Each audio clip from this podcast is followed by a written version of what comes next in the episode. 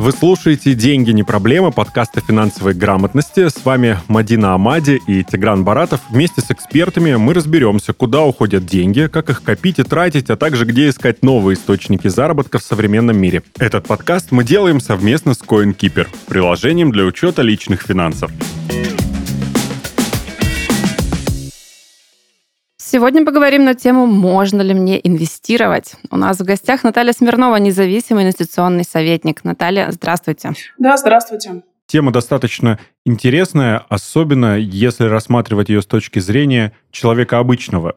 Не знаю, надеюсь, никого не обидит. Я такой имею в виду... Прям вид, да, homo sapiens, а это вот такой homo обычникус, который а, не очень-то понимает вообще, что это за инвестирования такие. Не обременен, не интересовался, не думал об этом. А вот тут э, такая ситуация нестабильная, мягко говоря, э, и задумался я вдруг, а можно ли мне вообще инвестировать? Да? Ну е... да, да. И начнем, наверное, прям вот с АЗОВ, да, вообще, как можно инвестировать вообще физическим лицам, собственно, куда можно инвестировать а, обычному человеку, а, ну и как это вообще правильно делать, особенно вот сейчас. Наталья, мы хотим, чтобы вы нам об этом рассказали. Как инвестировать? Ну, смотрите, для начала нужно вообще, в принципе, понять цель, для чего это делается. Потому что просто вложить деньги в никуда, потому что чтобы попробовать, потому что все так делают – потому что я где-то прочитал. Так никто не делает. Это должна быть какая-то цель. Ну, например, я хочу через там два года накопить на машину. Она стоит вот столько-то, у меня уже есть вот столько-то, я готов пополнять вот столько-то с такой-то периодичностью, и я готов, не готов к риску, что я вложил сейчас условно 200 тысяч, буду докладывать там по 30 тысяч в месяц, и у меня там через э, два года окажется там какая-то просадка, если я вложусь слишком рискованно, готов, не готов и так далее. Это цель.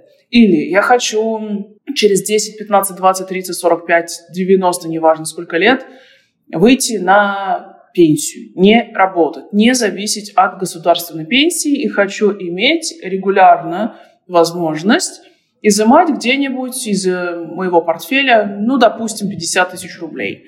Это я хочу делать через там, 10, 15, 20, 40, неважно сколько лет. Это я хочу иметь пожизненно. Я предполагаю, что проживу там столько-то, исходя из там, генетики, исходя из там, близких знакомых, исходя из того, какая генетика у моих родителей, дедушек, бабушек и так далее.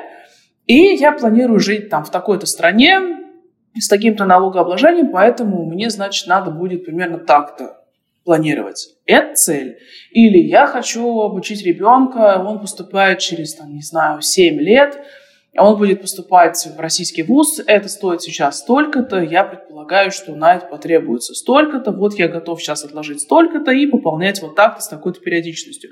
Простите, я хочу уточнить сразу для тех, кто вот э, сейчас осознал, что окей, нужна цель. Давайте уточним. В нынешней ситуации, которая происходит в стране и мире, э, нужно ли вообще ставить какие-то цели долгосрочные, да, в плане инвестирования. Не то чтобы нужно, а имеет ли смысл их э, себе намечать и начинать к ним идти сейчас? Ну, вы знаете, если мы вспомним историю России, то если с, таки, так. с такой логикой подходить к инвестициям, сейчас человек был железобетонно с нулевыми накоплениями. Потому что начало 90-х – это развал Союза, сумасшедшая инфляция, ну как бы зачем инвестировать-то, ну ничего же непонятно. Дальше, угу. 98 год, дефолт, зачем инвестировать, ничего же непонятно. Дальше, 2004 год, это дело ЮКОСа, ничего же непонятно, зачем инвестировать, это еще и банковский кризис. Дальше 2008 год, это мировой финансовый кризис, зачем инвестировать, ничего же непонятно. Дальше да. 2011 год – это проблемы с потолком госдолга США, зачем инвестировать, ничего же непонятно. Дальше 2012 год – это долговой кризис в Евросоюзе, зачем инвестировать, ничего же непонятно. Дальше 2014 год – Крым, зачем инвестировать, да. ничего же непонятно. Дальше 2018 год – это антироссийские санкции первые – апрель месяц, зачем инвестировать, ничего же непонятно. Дальше мы приходим в 2020 год пандемии, зачем инвестировать, ничего же непонятно. Дальше мы приходим в 2022 год, ну, соответственно, зачем да. инвестировать, ничего же непонятно. Если бы я с такими посылами бы жила, то сейчас я пришла бы к сегодняшнему конкретному числу с нулевыми накоплениями, если бы я исходила из этой логики.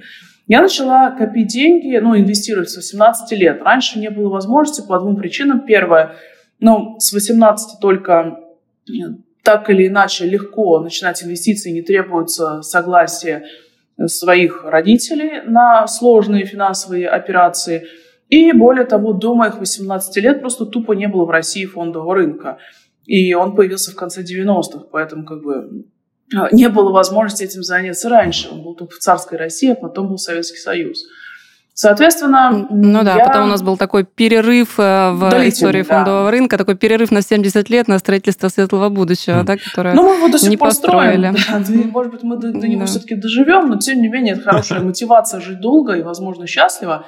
Но вот долго это, в принципе, можно, а вот счастливо зависит от э, именно парадигмы, в которой человек живет. Поэтому я инвестирую с 18 лет.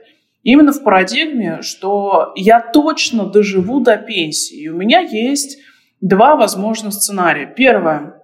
Я буду говорить, о боже, я живу в такой нестабильной стране. Я не буду ничего не откладывать, пока не будет точно стабильно. И я могу рисковать так всю жизнь прожить в ожидании, ничего не накопить и выйти с государственной пенсии где-то там около 20 тысяч рублей или что-то типа того в месяц.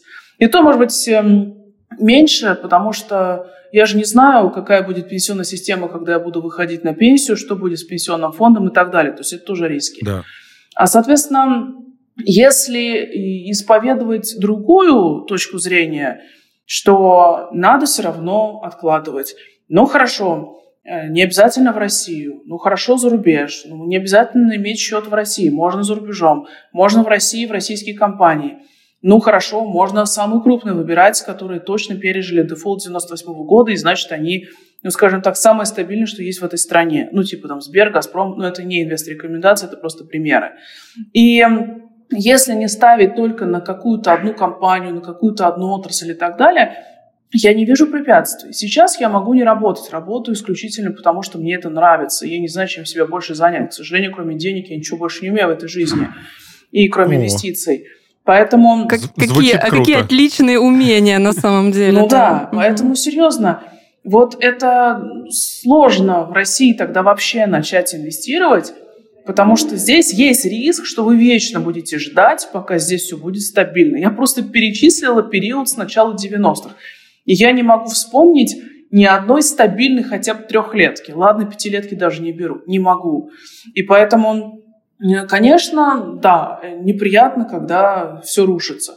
Но даже сейчас, когда мне многие пеняют и говорят, ну вот, ты говоришь инвестиции, а у меня там Сбер упал там на 50%. Я говорю, хорошо, но если вы его купили в 2017 и ранее, сейчас вы все равно были бы не в минусе, вы были бы в плюсе. Пускай не таком шикарном, как на осень 2021, но все равно в плюсе. Поэтому чем более долгосрочными являются инвестиции, тем э, больше сглаживания вот этих вот серьезных обвалов. И в обвал как раз интереснее докупать. Ну, естественно, не какой-то трэш, а достаточно нормальной компании. Это первое. Второе. Но никто же не говорит, что есть уж такая аллергия на финансовые рынки. Ну, хорошо, можно хотя бы на вклад откладывать. Многие говорят, ну, зачем откладывать, там, рубли вообще там обесценятся и так далее. Я вам говорю как математик. Если вы отложили тысячу рублей, даже если инфляция сумасшедшая, все равно это больше, чем ноль. Поэтому если к той или иной финансовой цели подойти хоть с какими-то накоплениями, это лучше, чем без них. Потому что без них это значит, надо будет брать кредит, и не факт, что в этот период ставка будет хорошая. Как, например, она у нас была 20% 28 февраля 2022 года. Поэтому я считаю, копить нужно. Вопрос, что это должна быть не тумбочка, не матрас, а инструменты, которые дают хоть какую-то доходность, чтобы пытаться инфляцию, ну, если не побороть, то хотя бы минимизировать. Ну, хотя бы на вклады. Это лучше, чем ничего. Ваше мнение хочу вот по поводу вкладов. Мы, мы мне кажется, так достаточно подробно разобрали э, финансовый рынок в контексте, я так понимаю, покупки акций, да, допустим, каких-то компаний, вложений в, в бумаги э, ценные. А, нет? Я ну, не прав? Ну нет, но мы пока еще совсем ничего не разобрали, да? на самом спасибо, деле. Что, да. Спасибо, что есть ты, мы... и ты лучше разбираешься в этом. И я зациклился на вкладе. Давайте, давайте сейчас тогда разберем вот этот момент, потому что э, Наталья сказала про там тысячу рублей положили, и я вот сразу хочу э, услышать, может быть, если это возможно, рекомендацию. Часто звучит от отовсюду, на мой взгляд. Откладываете в рублях, долларах и евро. Не откладываете только в рублях или только в долларах или только в евро. Это действительно так? Нужно ли, если мы решили вот таким путем пойти использовать вклады, делить на три валюты? Я бы сказала, что это зависит от контекста, потому что вот сейчас среднестатистическому россиянину я бы валюту евро не рекомендовала. Почему? А потому что я не могу сейчас, опять же, среднестатистическому россиянину, у которого нет вида на жительство, ПМЖ, постоянного места жительства, или гражданства Евросоюза, Швейцарии и так далее, ответить на вопрос, а куда эту сумму в евро ему деть. Ну, положить на вклад хорошо, там доходность около ноля. У валюты евро все равно есть инфляция. В Европе она сейчас почти 8% годовых. То есть человек евро купит, он никуда не сможет их разместить, и в итоге он будет терять сейчас до 8% в год, но потом, наверное, инфляция все-таки в Европе будет постепенно сходить на нет и вернется к своим нормальным 1,5-2% в год, но тем не менее это все равно не ноль, это все равно некоторая все-таки цифра. И поэтому, если человек э, находится в валюте евро, то вопрос, что с ней он сможет сделать. На европейские рынки сейчас э, россиянину крайне тяжело попасть, очень тяжело. Ради двух, трех, четырех тысяч евро заморачиваться с видом на жительство, конечно, смысла никакого не имеет. Я имею в виду в Евросоюзе.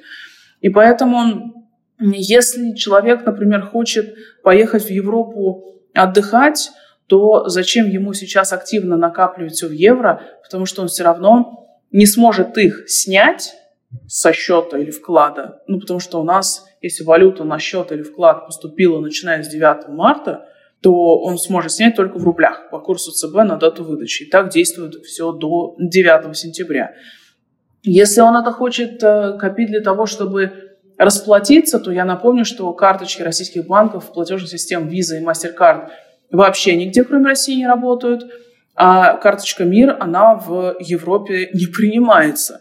И поэтому вот в чем великий смысл открывать вклад в евро, если евро оттуда потом не снять, ввиду ограничений, а угу. карточку к этому счету можно, конечно, прицепить, но в Европе она работать не будет. А инвестировать в валюте евро, если у человека только российский паспорт и резидентство только России, не получится. Поэтому в нынешних реалиях а, евровые инструменты на российской бирже недоступны сейчас. Поэтому если хочется какой-то диверсификации, то есть чтобы был не только рубль, но и какая-то другая валюта, я бы однозначно говорила только про доллар в нынешних реалиях, потому что в долларах среднестатистическому россиянину я хоть что-то могу найти в плане инвестиционных возможностей. Можно в долларах купить акции иностранных компаний на нашем российском рынке, на э, СПБ бирже, Санкт-Петербургской бирже. Можно в долларах еще какие-то переводы отправлять. В валюте евро переводы за границу очень тяжело сейчас отправлять. У нас крупнейшие банки-корреспонденты, это Райфазин, Австрия и Deutsche Bank, разорвали с большинством российских банков любые отношения. Поэтому евровалюта сейчас я ее вообще не вижу в портфеле среднестатистического россиянина. Доллар еще вижу, по нему есть варианты. Пока еще на сегодня, на запись этого подкаста, на момент записи. Ну, мы вообще, на самом деле, так а, хорошенечко забежали вперед. Я бы хотела сказать, что мы уже вот какие-то сложные стали вещи обсуждать, а мы давайте вернемся чуть-чуть к азам, да, и вот а, поговорим а, немного для тех людей, которые вообще пока еще ничего не знают про инвестирование. Мы говорим вообще про инвестиции на фондовом рынке, да, потому что сейчас про, под инвестициями понимается вообще очень многие вещи, да, и когда ваш знакомый говорит вам, что он инвестирует, что он инвестор, он вообще может э, иметь в виду все, что угодно. От того, что он там, не знаю, дает э, деньги под проценты под э, чей-то бизнес, а, и заканчивая там криптой, фондовым рынком, трейдингом Покупка и так далее. Кур. Ну, в общем, да, все что угодно. Поэтому, да, мы сейчас вот прям сузим нашу тему там общения, да, мы говорим сегодня про инвестиции на фондовом рынке. А, и давайте же вот спросим у Натальи, а что, а, собственно, нужно вообще сейчас предпринять предпринять а, человеку, который никогда э, не был а, в теме инвестиций, вот сейчас хотел бы а, попробовать, хотел бы разобраться. С чего начинать? Ну, начинать, как я уже говорила, нужно с целей, то есть понять вообще зачем, на какой срок мы инвестируем, с каким риском мы инвестируем, какая у нас сумма есть сейчас, готовы пополнять, нет, к какой сумме хочется прийти, опять же, в какие сроки. То есть должно быть ТЗ, техническое задание. Вот у меня есть там условные 100 тысяч рублей, вот я готов там по 20 тысяч в месяц откладывать, 25 неважно, вот как человек готов, так пусть он себе это и заложит в этом техническом задании. Сколько времени он хочет инвестировать и для чего. То есть какая сумма должна быть на выходе и с какими рисками. Ну, здесь есть вообще, есть на самом деле, да, целые такие вот э, удобные очень таблички для расчета вот этих доходностей, целей инвестиционных, да, которые могут нам посчитать все это буквально, когда мы просто заносим туда сумму, а, которая у нас там уже накоплена, сумму, которую мы готовы ежемесячно инвестировать, и вот под какую-то среднерыночную доходность нам табличка считает, собственно, к чему мы можем прийти такими темпами там через год, через два, через три, через десять лет и так далее. Ну, вот. примерно так, да. Главное просто себе ответить честно на вопрос, на какой человек готов пойти риск. Потому что, ну, поверьте, в Excel Excel стерпит все. Можно туда и 50% годовых заложить доходность, но она, Это да. мягко говоря, бывает крайне редко и с очень высоким риском. Поэтому человек, соответственно, должен заложить э, сумму на входе, какие пополнения, какой риск, какой срок и к чему хочется прийти. Дальше. Исходя из того, какая сумма, какой риск, мы выбираем инструменты. И еще важный параметр.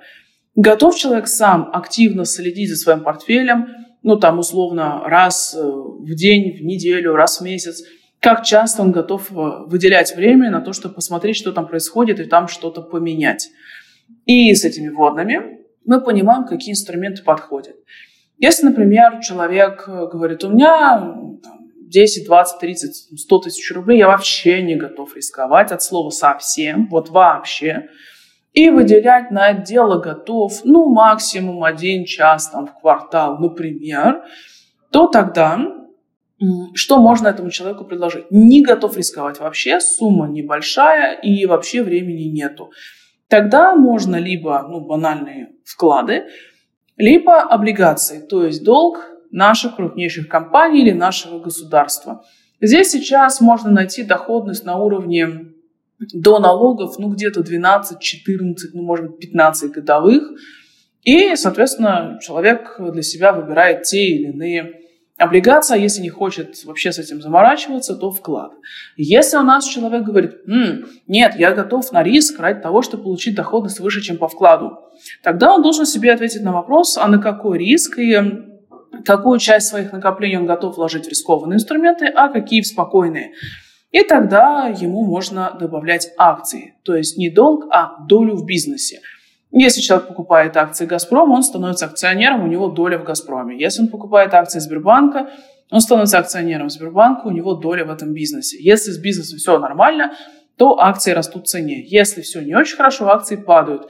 И если у компании образуется прибыль, и компания принимает решение ею поделиться с акционерами, то, собственно, по акциям человек получает дивиденды, то есть часть прибыли.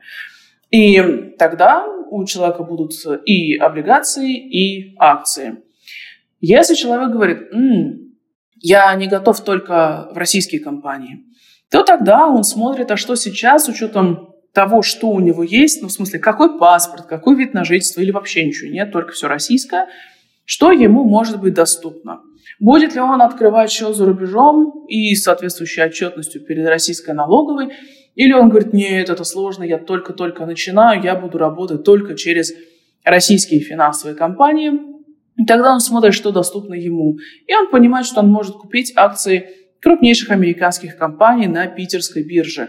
И он, соответственно, выбирает акции не только российских, но и там, американских компаний. Если питерская биржа выйдет на Гонконг, они обещают это сделать в ближайшее время, то тогда можно будет добавить еще и акции китайских компаний. Пожалуйста. Куда уходят деньги? Как их копить и приумножать? Как организовывать бюджет внутри семьи? Вопросы, которыми мы задаемся очень часто. Вести личную бухгалтерию просто с CoinKeeper. Приложение для учета финансов CoinKeeper поможет вам держать свои деньги под контролем управлять бюджетом семьи, ставить и достигать финансовые цели. Установи приложение CoinKeeper и следи за переводами в разных банках, а главное, за своими тратами и доходами в одном месте. Ссылка в описании. Да, но у нас тут вот сейчас проблема на самом-то деле уже вот э, в самом э, первом звене наметилась, то есть проблема с брокерами, собственно. То есть для того, чтобы вообще инвестировать на фондовом рынке, давайте об этом скажем, человеку нужно иметь э, брокерский счет да, и открыть его у кого-то из наших брокеров. И, собственно, с брокерами-то сейчас проблема такая же, как и с банками. То есть большинство ну, не большинство, но многие брокеры сейчас под санкциями, да, и уже там переводят э, с, свои активы, точнее, активы своих э, клиентов, да, другим брокерам. Поэтому здесь вот прям нужно, наверное, с этого начинать. Наталья, каким брокерам сейчас имеет смысл доверять? Куда можно идти вот новичку, чтобы открывать сейчас брокерский счет? А, это как раз пункт номер три, потому что в идеале брокер подбирается под портфель. То есть не сначала брокер, а потом портфель, а наоборот. Сначала нужно понять, что вы хотите покупать, куда вы хотите инвестировать, и под это выбирается брокер. Потому что если человек скажет, вы знаете, я хочу инвестировать только в российские облигации, российские акции, на здоровье любой брокер подойдет, даже тот, кто под санкциями. Это не проблема, они могут э, вас вывести на российский рынок и дать доступ к российским акциям и российским облигациям. Никаких проблем. Главное, чтобы вам нравился тариф этого брокера, и главное, чтобы вам нравилось приложение, чтобы оно было доступным. Если в результате формирования портфеля вы приняли решение, что нет, только российские бумаги не хочу, хочу иностранцев, то тогда выбирается тот брокер, который не находится под санкциями. И надо, естественно, выбирать брокера. Если мы говорим про не под санкциями крупного, который давно на рынке и желательно пережил 1998 год. Второе, чтобы он нигде не светился в каких-то госконтрактах, в каких-то контрактах с подсанкционными корпорациями, чтобы руководитель и акционер или акционеры этого брокера не светились нигде в паблике, нигде ничего не говорили про спецоперацию и так далее, и так далее, чтобы минимизировать возможные санкции против, э, соответственно, этого брокера в будущем. И чтобы этот брокер не фигурировал нигде в части массового перевода клиентов. Ну, то есть вот как сначала там, условно ВТБ переводил клиентов в Альфа-банк и в Россельхозбанк, вот чтобы вот этот брокер, который вы будете выбирать, если хотите инвестировать не только в российские компании, но и в зарубежные, чтобы он нигде в этих массовых переводах не участвовал. У нас... Эм, Остались ли у нас такие да. брокеры? Конечно, вот такое есть. количество фильтров? Единорога угу. описали. Да, конечно, есть. У нас есть. есть довольно крупные брокеры, которые у нас существуют э, почти 30 лет на нашем рынке. И это, например, это не реклама, это пример. Это Финам, это БКС. Тиньков пока без санкций, но я не уверена, потому что ввиду высказываний акционера и ввиду того, что его долю э, получил Интеррос, а это по Танина против него есть канадские санкции и, соответственно, есть риски, что против него будут вводить санкции и другие страны, все-таки здесь я оцениваю риски как ну, более высокие. Freedom Finance, пожалуйста, они пока нигде не фигурировали в части санкций. Э, дальше Алор, Solid, Атон. Ну, то есть вот как варианты я уже несколько назвала. Если смотреть на крупнейших по объему, то это БКС и Финам. Поэтому они существуют, если мне память не изменяет, с 95 года. И по обороту на московской бирже БКС в лидерах, Финам тоже в топе. Это крупные брокеры и ну, инвесторы, которые, скажем, давно на рынке их прекрасно знают. Поэтому как вариант, пожалуйста. Ну да, а вот новичкам как раз-таки хочется сказать еще о том, что вот сейчас на вот этом фоне, точнее, вот этой мутной водичке, да, очень много охотников половить рыбку, поэтому очень а, участились а, всякие истории с мошенничеством и а, с истории, когда какие-нибудь ушлые ребята называют себя брокерами, предлагают инвестировать через них, а на самом деле брокерами не являются. И вот на самом деле выяснить это не так уж сложно. Нужно, Наталья, поправьте меня, если я ошибаюсь, нужно просто зайти на сайт, например, Московской фондовой биржи и посмотреть список список а, брокерских компаний. Если этих ребят там нет, значит, это не брокеры. Ну или можно еще зайти на сайт Центрального банка Российской Федерации в раздел реестра и посмотреть там реестр, а, соответственно, брокерских организаций. И если там компании нет, то, ну, соответственно. Там же на сайте ЦБ есть очень удобный поиск. Вы вбиваете название компании, которая вас интересует. Если по ней ничего не находится, или, что еще хуже, если она находится, но в черном списке Центрального банка, то это точно туда не надо. Ну да, это всякие компании там с признаками финансовой пирамиды и так далее. Это вот э, все то, во что, к сожалению, э, наши люди очень э, любят на самом деле относить свои денежки э, от финансовой неграмотности. Наталья Мадина, я вот слушаю вас, и, знаете, мысль возникла, я что-то как не очень захотел э, инвестировать во что-то. Мне показалось, может быть, я ошибаюсь, что э, несмотря на то, что варианты есть, и я осознаю, что в любом случае инвестиции это риск, да, в той или иной мере. Вот после всего того, что мы обсудили, э, вот ты этих загрустил, нюансов, да, ты я подумал, угу. а что делать человеку, вот, который, как я, допустим, да, никогда этого не делал, вот он новичок, но он бы хотел, вот он послушал, и такой, ой, ну, что-то сложно Как-то не все, очень да? все это надежно, и все это как-то очень сложно, и вроде как говорят, ставьте цель, но в итоге я так и не понял, я что-то заработаю вообще, и у меня мои инвестиции как-то окупятся или нет.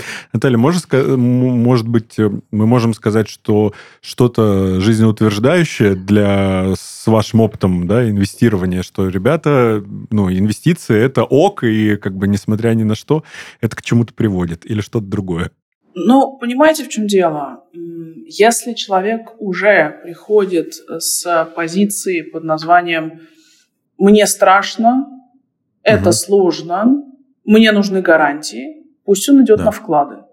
Потому что инвестиции, повторюсь, это риск. Но если человек покупает акцию, повторюсь, это доля в бизнесе. В бизнесе никаких гарантий быть не может. Ну, любой бизнес, у него могут быть плохие времена. У любого. Абсолютно. Даже у таких известных компаний, как Apple, Microsoft, IBM, McDonald's и так далее. У любой компании могут быть плохие времена. Если человек не хочет разбираться, не хочет брать на себя риски и ответственность за принятие решений, вклады ему в помощь, понимая, что вклады имеют систему страхования и лимит миллион четыреста на один банк. И тогда человек, соответственно, относит денежки в банк. Даже если банк лопнет, ему до миллиона четырехсот вернут. И, ну, окей, там супер-мега доходности, конечно, не будет, но понятно, прозрачно, привычно, круто.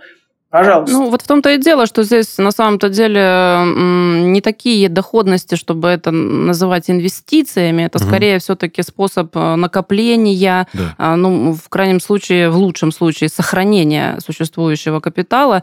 Это уж точно не способ что-либо заработать, учитывая вот эту вот доходность, которая нивелируется э, весьма мощной инфляцией. На, насколько реально найти человека, который будет управляющим э, финансами, да, допустим, у меня они есть, э, и я вот из тех, кто не понимает, боится и что-то еще, я готов, допустим, заключить какой-то контракт э, с управляющим каким-то человеком, который финансы эти будет, собственно, вот э, использовать так, как мы сегодня обсуждали, да, различными способами. Инвестировать Это, ты имеешь да, в виду? Да, То я, есть, чтобы кто-то тебе... Чтобы я, да, ага. чтобы я вообще в это не вникал. Я, я понимаю, что наверняка такие люди есть, да, а, их можно найти, э, они они имеют смысл вообще в, то, в том контексте, что, что это выгодно находить такого человека? Очень интересно, что мы задаем этот вопрос Наталье, которая является, собственно, инвестиционным советником. Я понимаю, да. То но, есть человеком, быть... который как раз может и имеет право, да, Наталья, составлять э,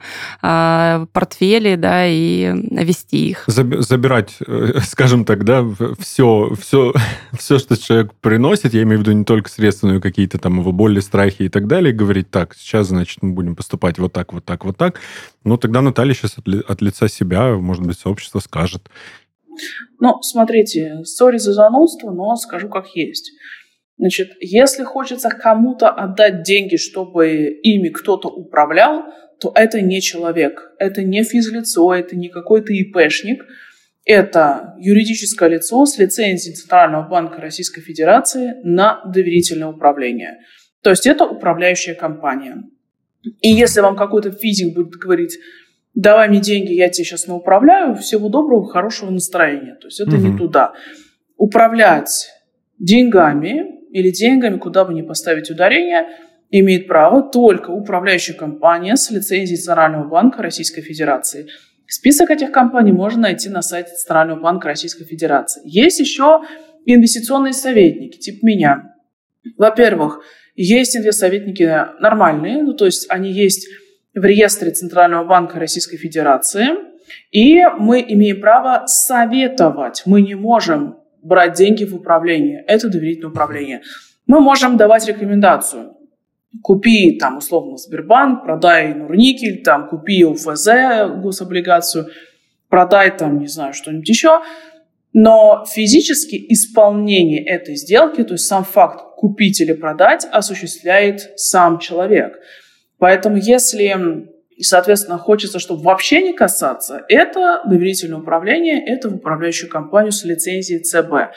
Если нужны консультации, рекомендации, но сами сделки человек готов делать самостоятельно, тогда это к инвестиционному советнику тоже из реестра ЦБ РФ. Но надо помнить, что вот это перекладывание, так скажем, принятие решения на организацию или на индивидуального предпринимателя, я имею в виду инвестиционного советника, не дает гарантии доходности вы будете подписывать договор, где написано, что доходность не гарантируется, вы можете понести убытки, а также в любой индивидуальной инвестор-рекомендации прописана куча рисков, на которые вы, соответственно, должны быть в состоянии пойти. Поэтому если вы кому-то, либо управляющей компании, либо вы обращаетесь к инвестсоветнику и говорите, у меня есть там 100 тысяч рублей, куда мне их деть? Ну, вас опрашивают, опять же, цели, готовность к риску, какие суммы, какой опыт инвестиций и так далее, и так далее. Но вы и в том, и в другом случае подписываете уведомления о рисках с пониманием, что инвестиции могут принести убытки. Поэтому то, что вы кому-то что-то отдадите или кому-то будете прислушиваться, не уводит вас от риска, что все равно есть шансы, что какая-то часть денег будет потеряна. Поэтому я возвращаюсь к самому началу. Нужно ответить себе на вопрос, вы готовы рисковать или нет. Еще раз, инвестиция – это риск. Бывает такое, что вы купили акцию крупной компании, вы ждете 10, 20, 30 лет, она все равно может не вернуться к тем величинам, по которым вы ее покупали. Такое бывает. Поэтому Инвестиции – риск. Не хочется рисковать – вклады, но с соответствующей доходностью. Хочется доходность выше, нужно быть в состоянии рисковать. Другого варианта нет, и никто еще не придумал. Если вам кто-то говорит, да нормально, доходность 50 годовых гарантирована, это гарантировано пирамид. Хотите в это играть – на здоровье. Многие, судя по всему, хотят. Да, вот Мадина сказал, что люди активно несут деньги. Я даже помню, э, был какой-то прям бум, по крайней мере, в Краснодарском крае в новостях часто появлялись э, появлялась информация о том, что там тут людей на сколько-то десятков миллионов обманули, а причина была в том, что им обещали высокую доходность, и э, ЦБ э, да там, Украине там, даже выпускали там просто, памятку да, и вешали там плакаты, что какие-то не бывает, не бывает, конечно, не да. бывает вот таких процентов. Если да. вам называют такие проценты, это сто процентов мошенники. Вот, но тем не менее когда нет финансовой грамотности, конечно, можно, можно легко предположить, что да, я сейчас дам 100 тысяч, заработаю 150 через, там, не знаю, полгода, да? Да, но а почему нет? это вот так не работает. И здесь действительно вот вопрос финансовой грамотности, да. это как раз э, то, о чем э, следует говорить в первую очередь, когда мы разговариваем угу. про инвестиции, что все-таки для того, чтобы начинать инвестировать, сначала Первое, что нужно сделать, это не открыть брокерский счет, это не там а, выбрать э, компанию, в которую ты хочешь вложить э, свои деньги или еще что-то. А нужно просто дать себе труд разобраться в этой теме хотя бы базово. Сейчас, благо, огромное количество возможностей, в том числе бесплатных, то есть не обязательно сразу покупать какие-нибудь курсы у каких-нибудь инвест-гуру, инвест-блогеров и так далее. То есть можно просто начать с бесплатных обучалок, которые есть сейчас и на сайте Мосбиржи, и у большинства брокеров, э, у того же там Тинькова, у кого-то еще я видела такие обучения, которые вполне себе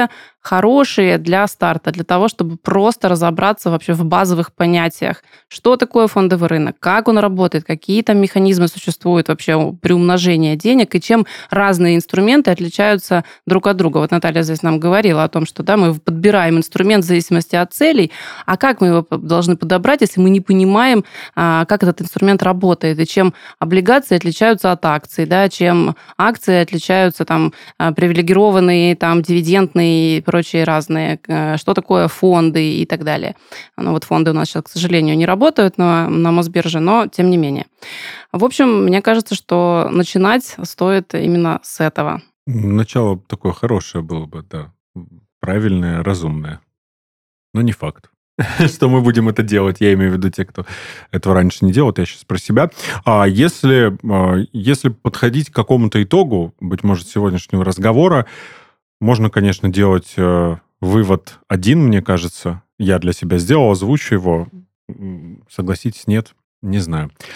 Я понял, что если ты не готов рисковать, да, если турбулентность тебя пугает, то тогда иди безопасным путем, а, неважно уже в данном случае считаешь себя инвестором или нет, иди делай вклад. Все, безопасно, тебе особо не страшно.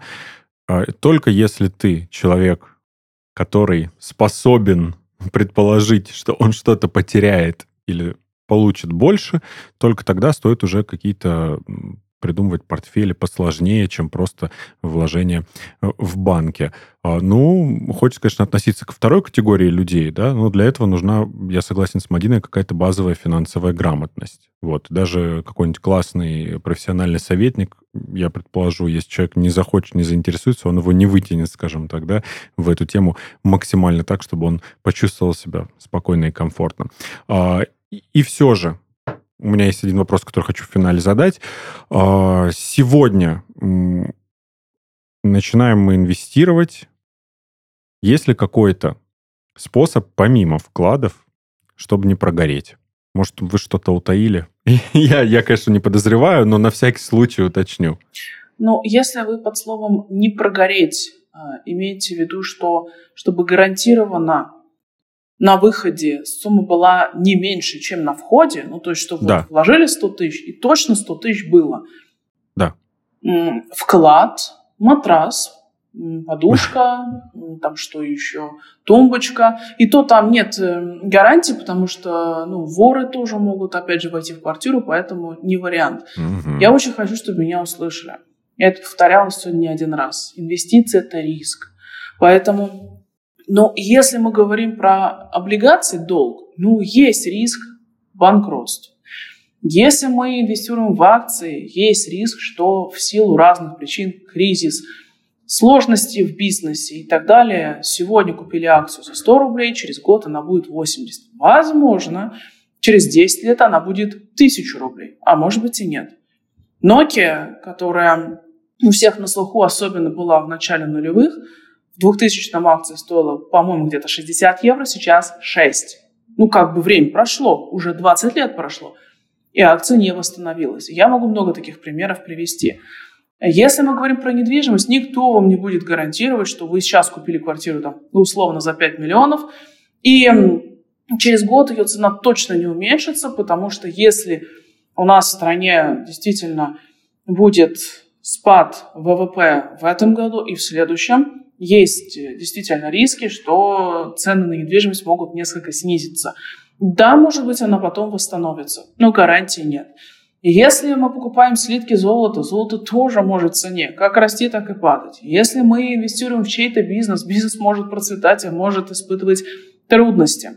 Если мы покупаем доллар, давайте вспомним недавние события. В начале, нет, точнее даже, да, в начале спецоперации, в районе 28 февраля, начале марта, доллар был 120.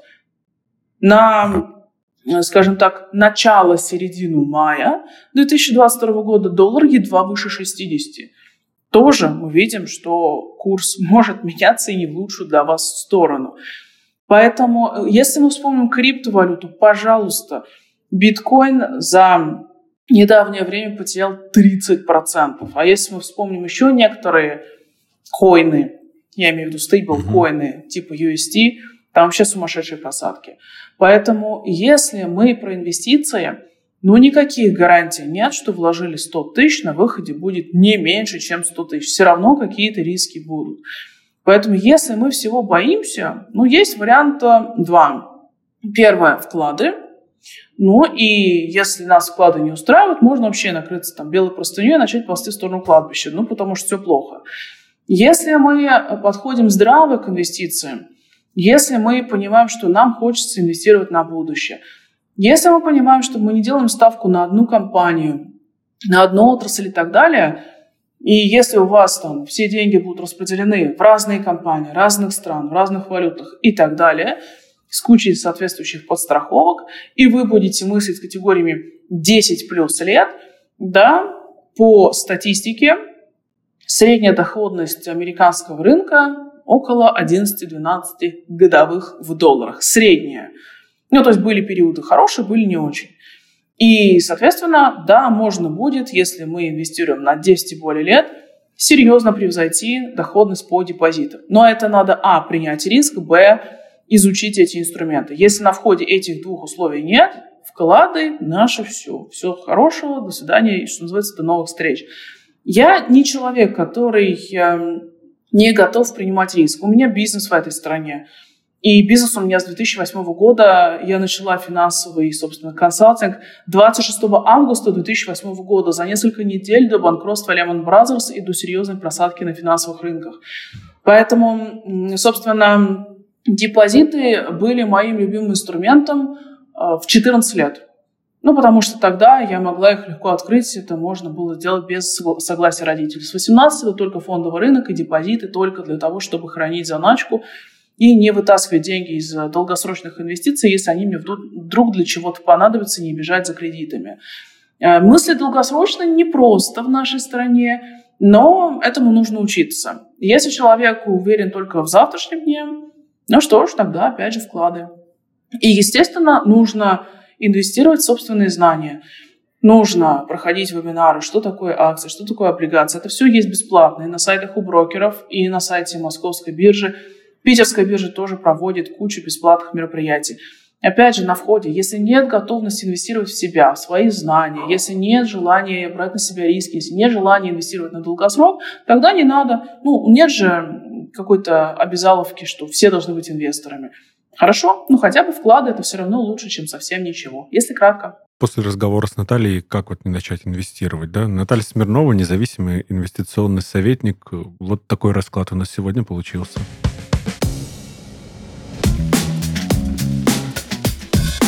Это был подкаст «Деньги не проблема». С вами были Мадина Амади и Тигран Баратов. Подписывайтесь на нас на всех популярных платформах и в социальных сетях. Всем пока. Пока.